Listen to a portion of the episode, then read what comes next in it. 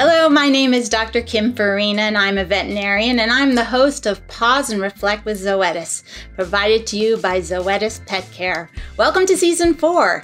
In Season 1, we learned about ProHeart 12 with the active ingredient moxidectin, and in Season 2, we focused on another new product, Simparica Trio, a combination of moxidectin, pyrantel, and sarolaner.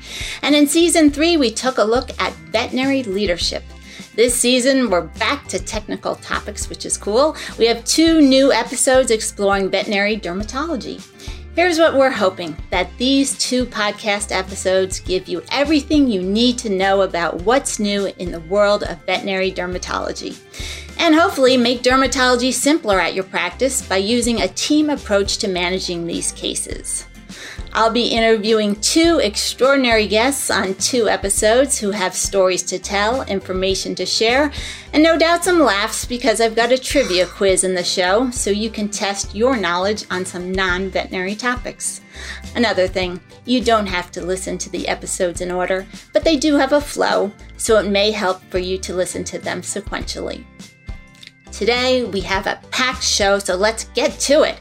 I'm interviewing Dr. Lindsay McKay, who is a board certified veterinary dermatologist with VCA Arboretum View Animal Hospital outside of Chicago in Downers Grove, Illinois. Welcome, Dr. McKay. Thank you so much for having me, Dr. Farina. I'm excited to be part of this dermatology podcast. Now more than ever, I'm glad that veterinarians are able to connect in virtual mediums like this. It's so awesome, isn't it? Mm-hmm. So let's start with you telling us about your background and why you became a veterinary dermatologist in the first place. Absolutely. I'm a Florida native growing up on Marco Island. I began working at Marco Veterinary Hospital um, as a teenager with um, my first mentor, Dr. Brent Garrison. He told me that his biggest regret was not pursuing specialty veterinary medicine that really struck a chord with me. I attended vet school at the University of Florida. Go Gators. Woo! I have always felt that veterinary medicine is a challenge because our patients can't tell us what's wrong with them. It's a mystery that we have to solve to make them better. When I was in my radiology rotation, it was really all just shades of gray to me. The puzzle just did not fit. But in my first dermatology rotation, everything just made sense to me. The history, physical exam findings, and test results all clicked. I really felt I was meant to be a veterinary dermatologist solving the mystery of skin and ear disease. I think you can tell I really do love what I do. Absolutely. So tell us, what's your day to day practice like? I work at VCA Arboretum View, as you said, which is in the near west suburbs of Chicago. And I am so fortunate to have two amazing technicians, Jody and Vanessa. We are very much a team. It's a high volume practice and we are always going. I can imagine. So today we're going to focus on itchy dogs. Why do you think helping itchy dogs is so important? I have seen clients come into my office and they are ready to euthanize their dogs if I cannot stop the itch that is destroying both the pet and the pet parent's quality of life. It is heartbreaking. If you have never owned an itchy dog, you have no idea how much it affects the human animal bond. Most of my clients with itchy dogs have been on an absolute roller coaster of ups and downs before they reach my door. It is the best feeling in the world to guide them through the steps of getting to the root cause of their dog's itching and bring the pet the relief that they deserve. Yeah, and I just find that these dogs are just so uncomfortable. And I agree that the mm-hmm. first thing we need to do is to get them to stop itching and get it done quickly. Mm-hmm. I have to remember when I graduated, steroids were one of the main medications that we used. And, you know, they did work fast. A veterinarian should really consider the differences in the side effects between something like Apoquel as well as steroids. In a short term study, the most common side effects of Apoquel were vomiting and diarrhea. The most common side effects of steroids are the ones we're familiar with increased thirst, increased urination, increased appetite, and those behavioral changes. Interestingly, a 2015 study showed that Apoquel provided similar itch control to prednisolone. Using owner assessed visual analog scales or itch scoring measures, the dogs on Apoquel and prednisolone began to have their itch reduced within four hours. So they both work fast. And both groups also had similar lowered PVAS or itch scores all the way through 28 days of treatment. So we've established that Apoquel works fast, like mm-hmm. steroids. But what about its anti inflammatory effects, Dr. McKay? Yes, Apoquel was also specifically designed to target the inflammation in itchy dogs. Apoquel is a selective Janus kinase inhibitor with activity against primarily JAK1 as well as JAK3 dependent cytokines. It has both antipruritic and anti-inflammatory properties, reducing the activity of pro-inflammatory cytokines of allergies.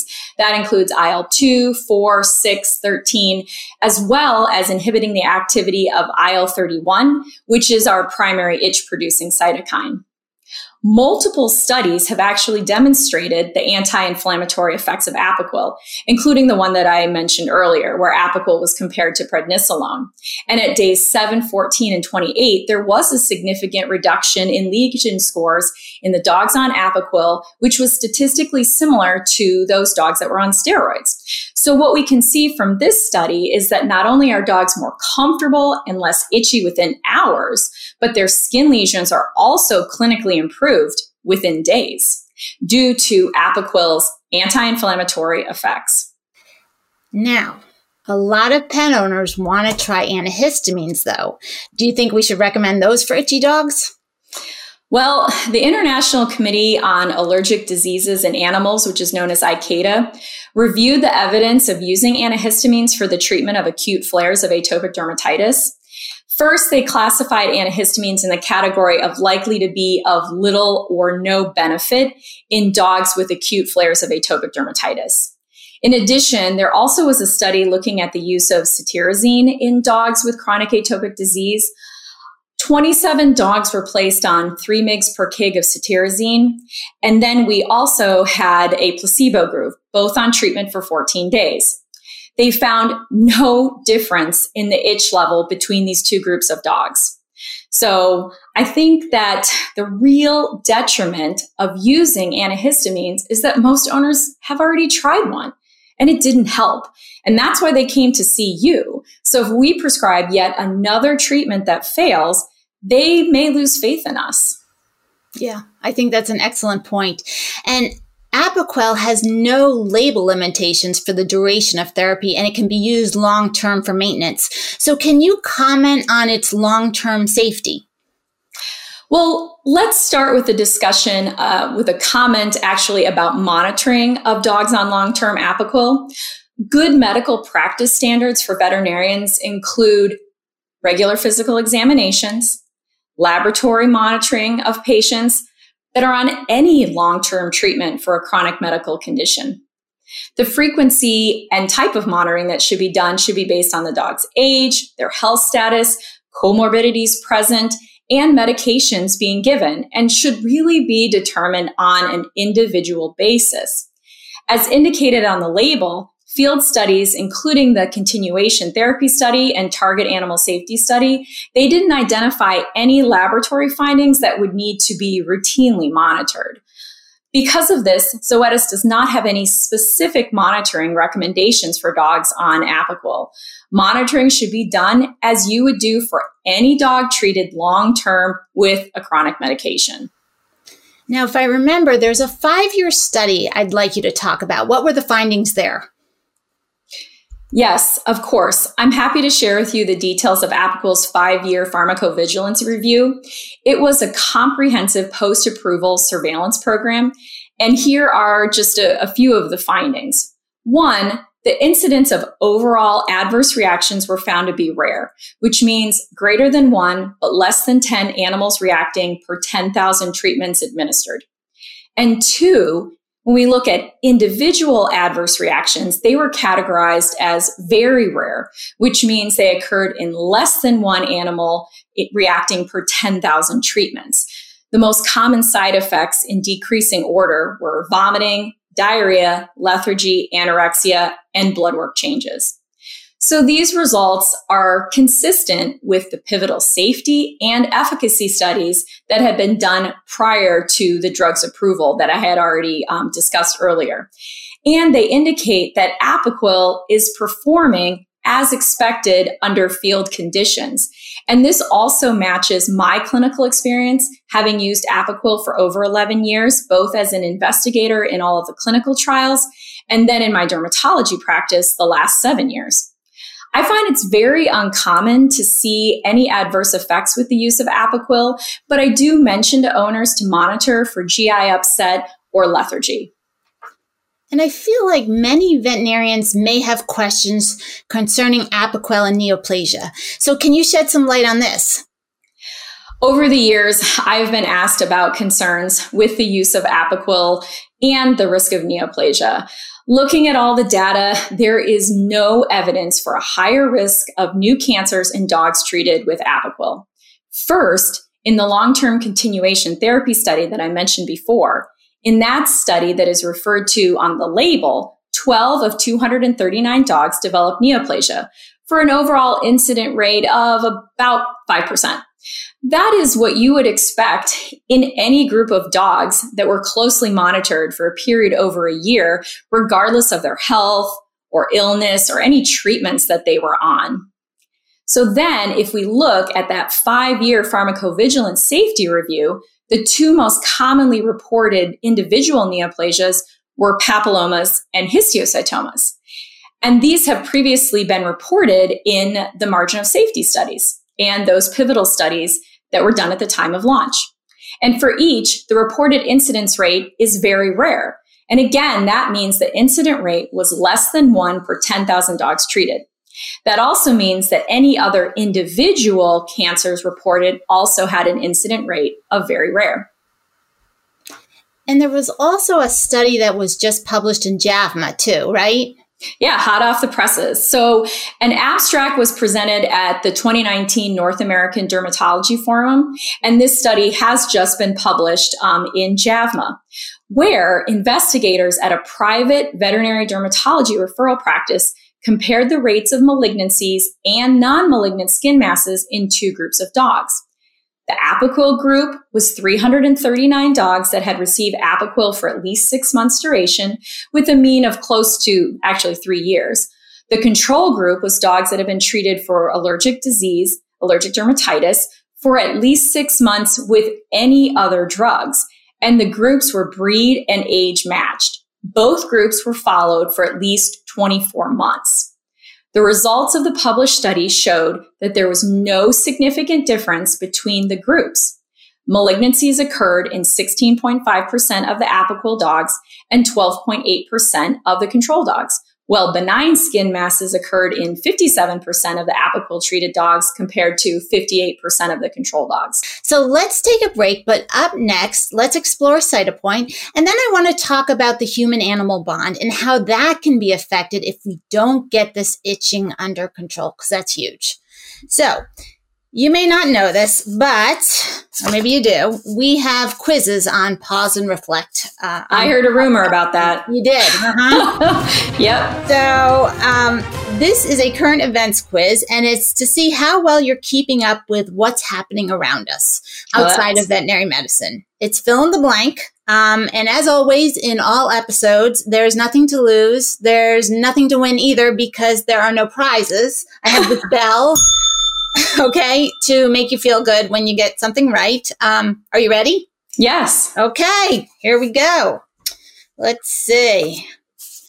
This week, a mysterious large red glob, those are the scientists' words, not mine, was found lying on a rocky shore in Washington state, which has drawn in experts across the country, each wondering what this gelatinous animal is.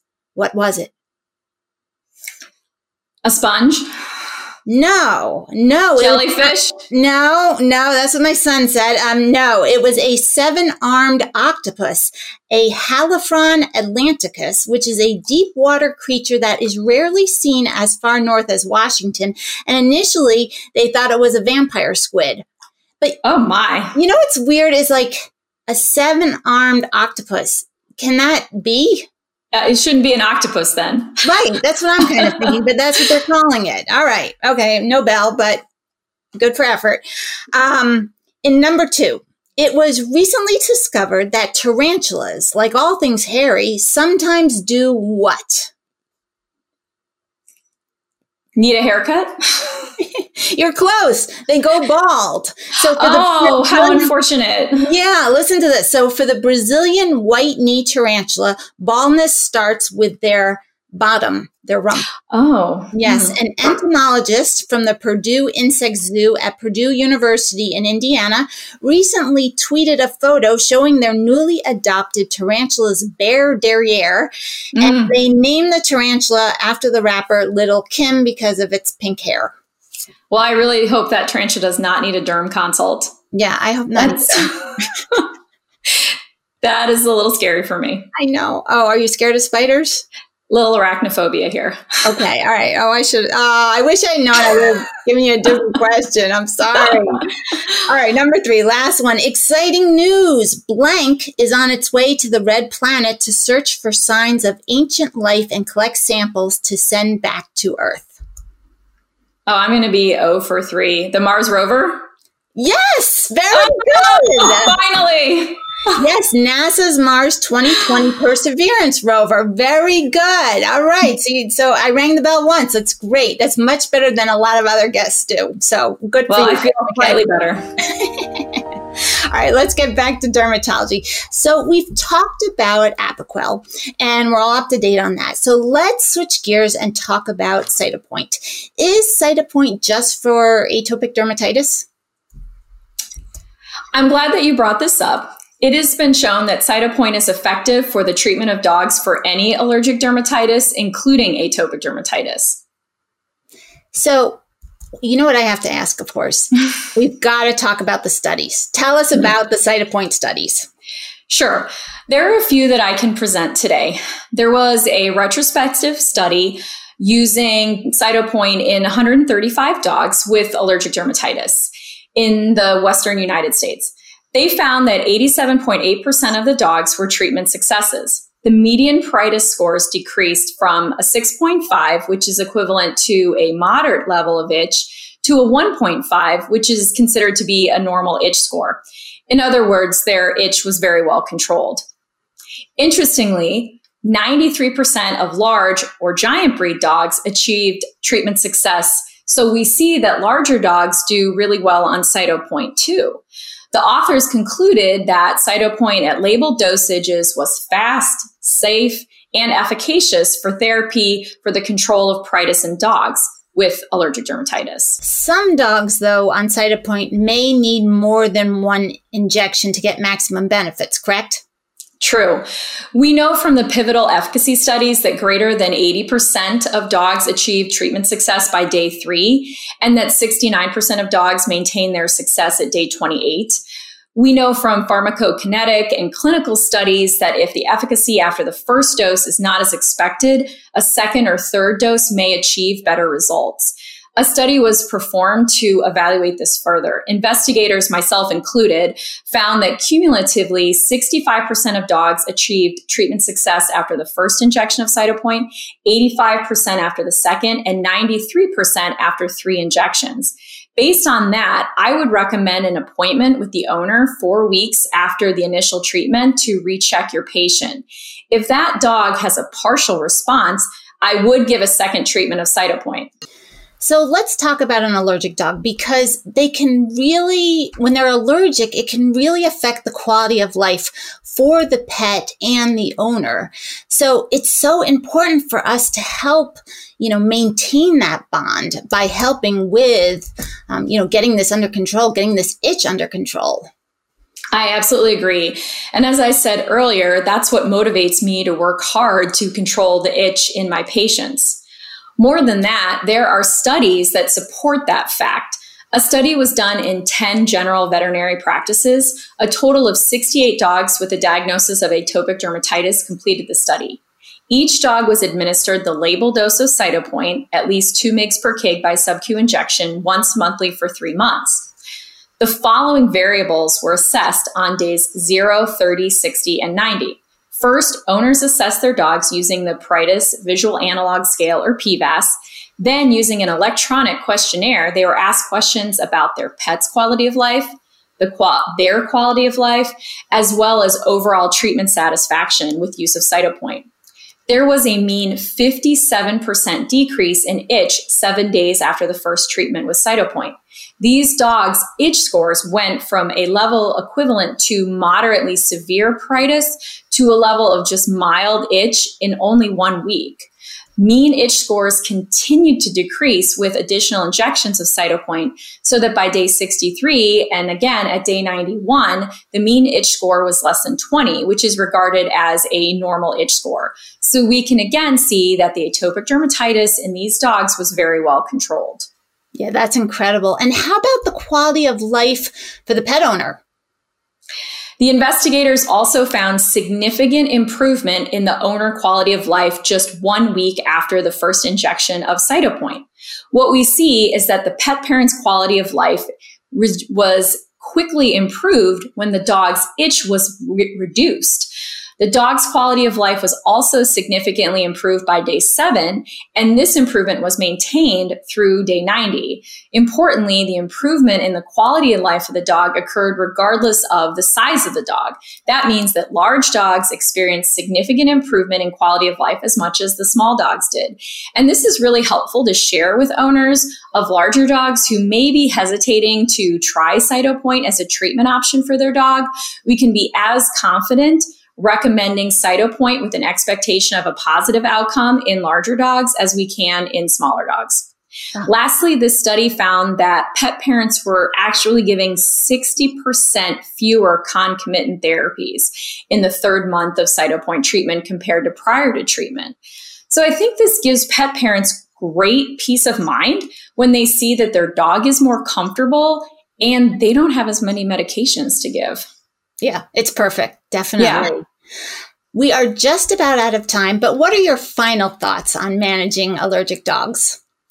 It really starts at the beginning, Kim. When we are doing that allergy workup, when you provide rapid itch relief to the pet, we earn the trust of the pet parent. We need to get them off the emotional roller coaster of fire engine medicine and find the primary cause or causes of the pet's itch we need to use best in class medications for both the allergy workup and for chronic management of canine atopic dermatitis. It's important to surround yourself with a team of people that are committed to those goals too. That includes you as the veterinarian, your technicians, and customer service representatives. And most importantly, it includes the pet parent. Yeah. Good communication is critical.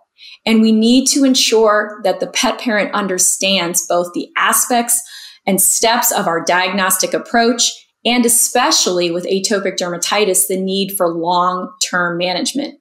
We need to listen to the needs of the pet parent and provide a customized plan to meet their needs and the needs of the patient. Yeah, I think communication is key. I couldn't have said it better. Well, we have to stop now, but thank you so much for joining us today. It was a pleasure to have you on the show. Absolutely. This was great fun. this is the first episode of season four of Pause and Reflect with Zoetis. Of course, you have to join us for the second episode. Come on, right, Dr. McKay? I'll definitely be tuning in.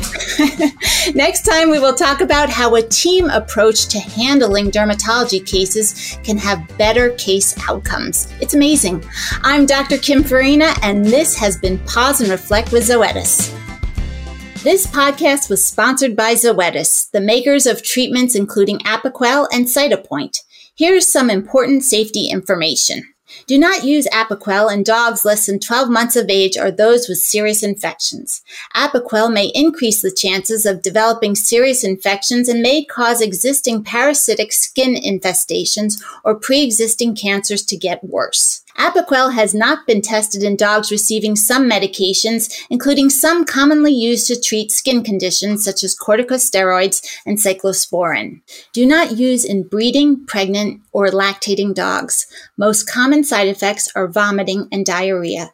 Apoquel has been used safely with many common medications, including parasiticides, antibiotics, and vaccines. For more information, please see the full prescribing information at apoquel.com.